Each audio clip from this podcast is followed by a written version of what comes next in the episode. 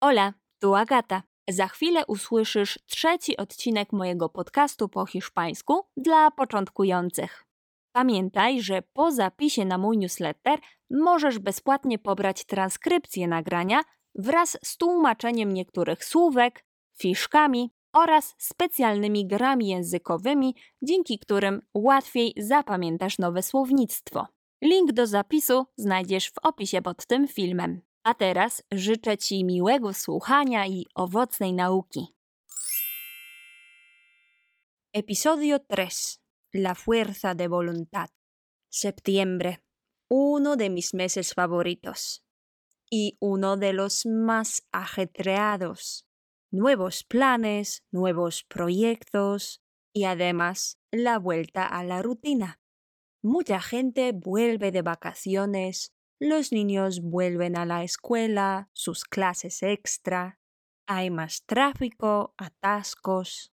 Para mí, este año es excepcional, porque dentro de un mes me mudo y paso mi septiembre haciendo y deshaciendo cajas, vendiendo las cosas que ya no necesito y comprando otras para el piso nuevo. Mientras hago todo eso, intento trabajar y vivir más o menos como siempre.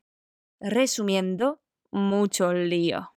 Pero, volviendo al tema, hay gente que en esta época toma algunas decisiones relacionadas con su vida, marcan sus metas y empiezan a realizarlas.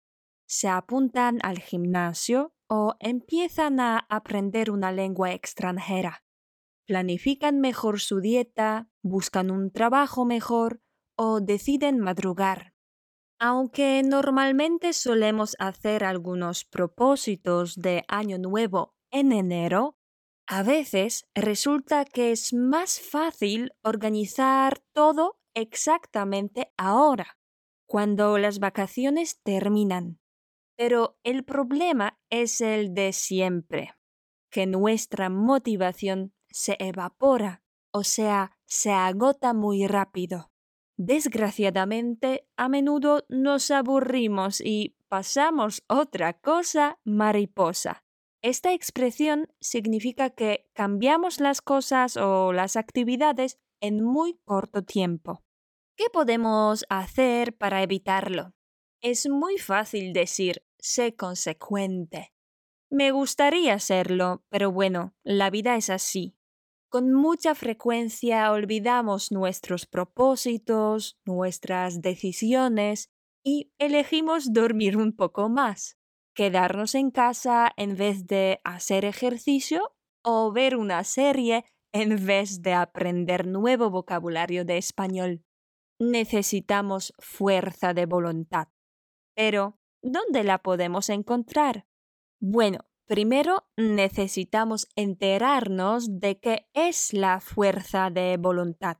Para mí, es la capacidad para resistir al disfrute a corto plazo por un beneficio a largo plazo. Pienso que ya la tenemos dentro de nosotros, pero es un recurso que se agota muy rápido. ¿Qué podemos hacer para mantenerla? Ser más atentos, conscientes.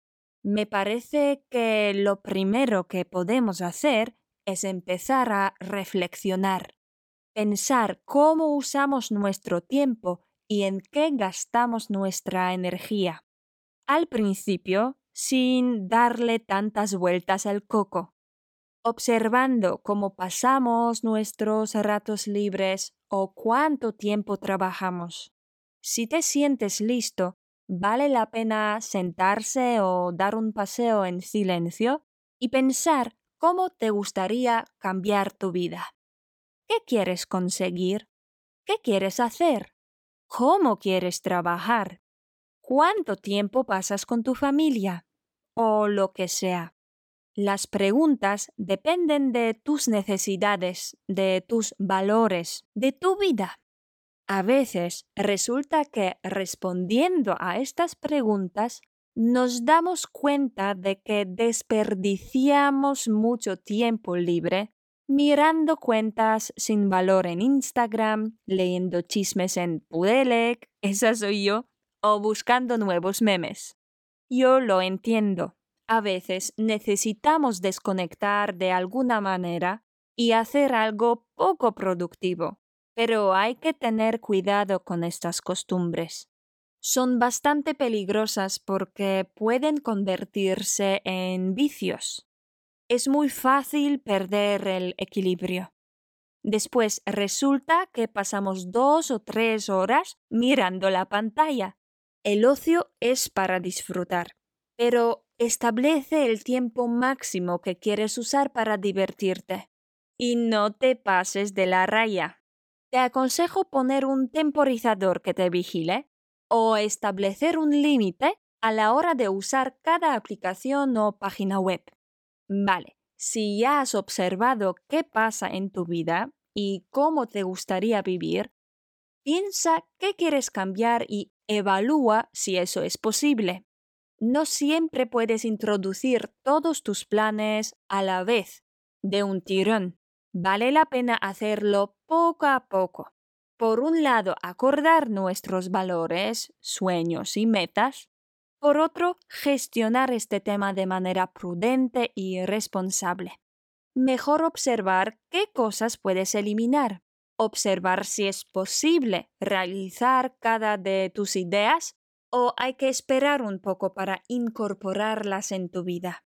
Es el momento en el que puedes buscar soluciones. Por ejemplo, si usas demasiado las redes sociales, como ya he comentado, limítalo de algún modo.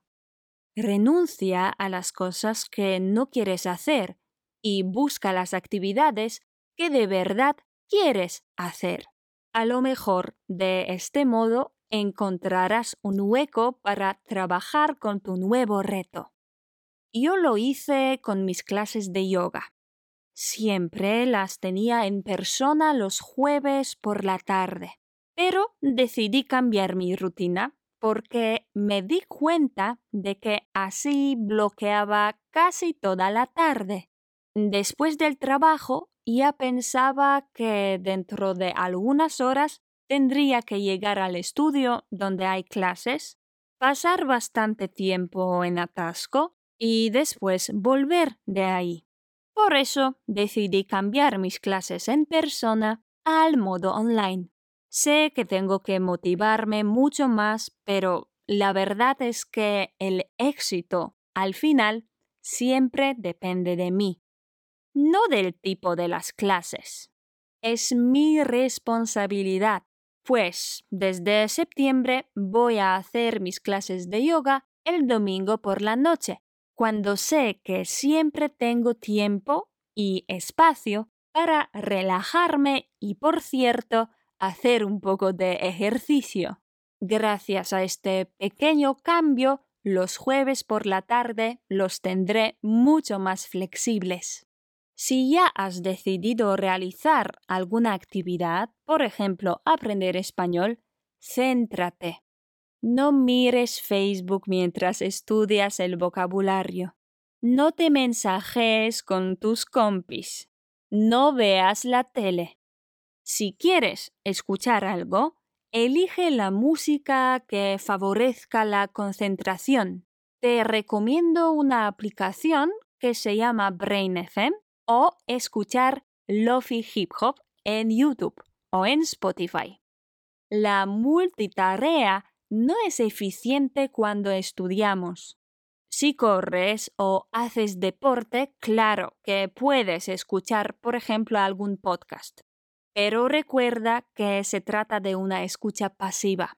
Los mejores efectos los conseguirás si te centras en una cosa. Vale, pues, resumiendo, para apoyar tu fuerza de voluntad y conseguir tus metas con más probabilidad, empieza a reflexionar. Renuncia a las cosas que no quieres hacer. Busca las actividades que de verdad quieres hacer. Céntrate. Bueno, es todo por hoy. Espero que este episodio te haya gustado.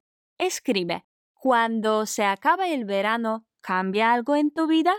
¿Tienes algunos propósitos que quieres realizar este otoño? ¿Qué piensas de estos consejos? ¿Quieres compartir alguna pista con otras personas? Espero tu comentario.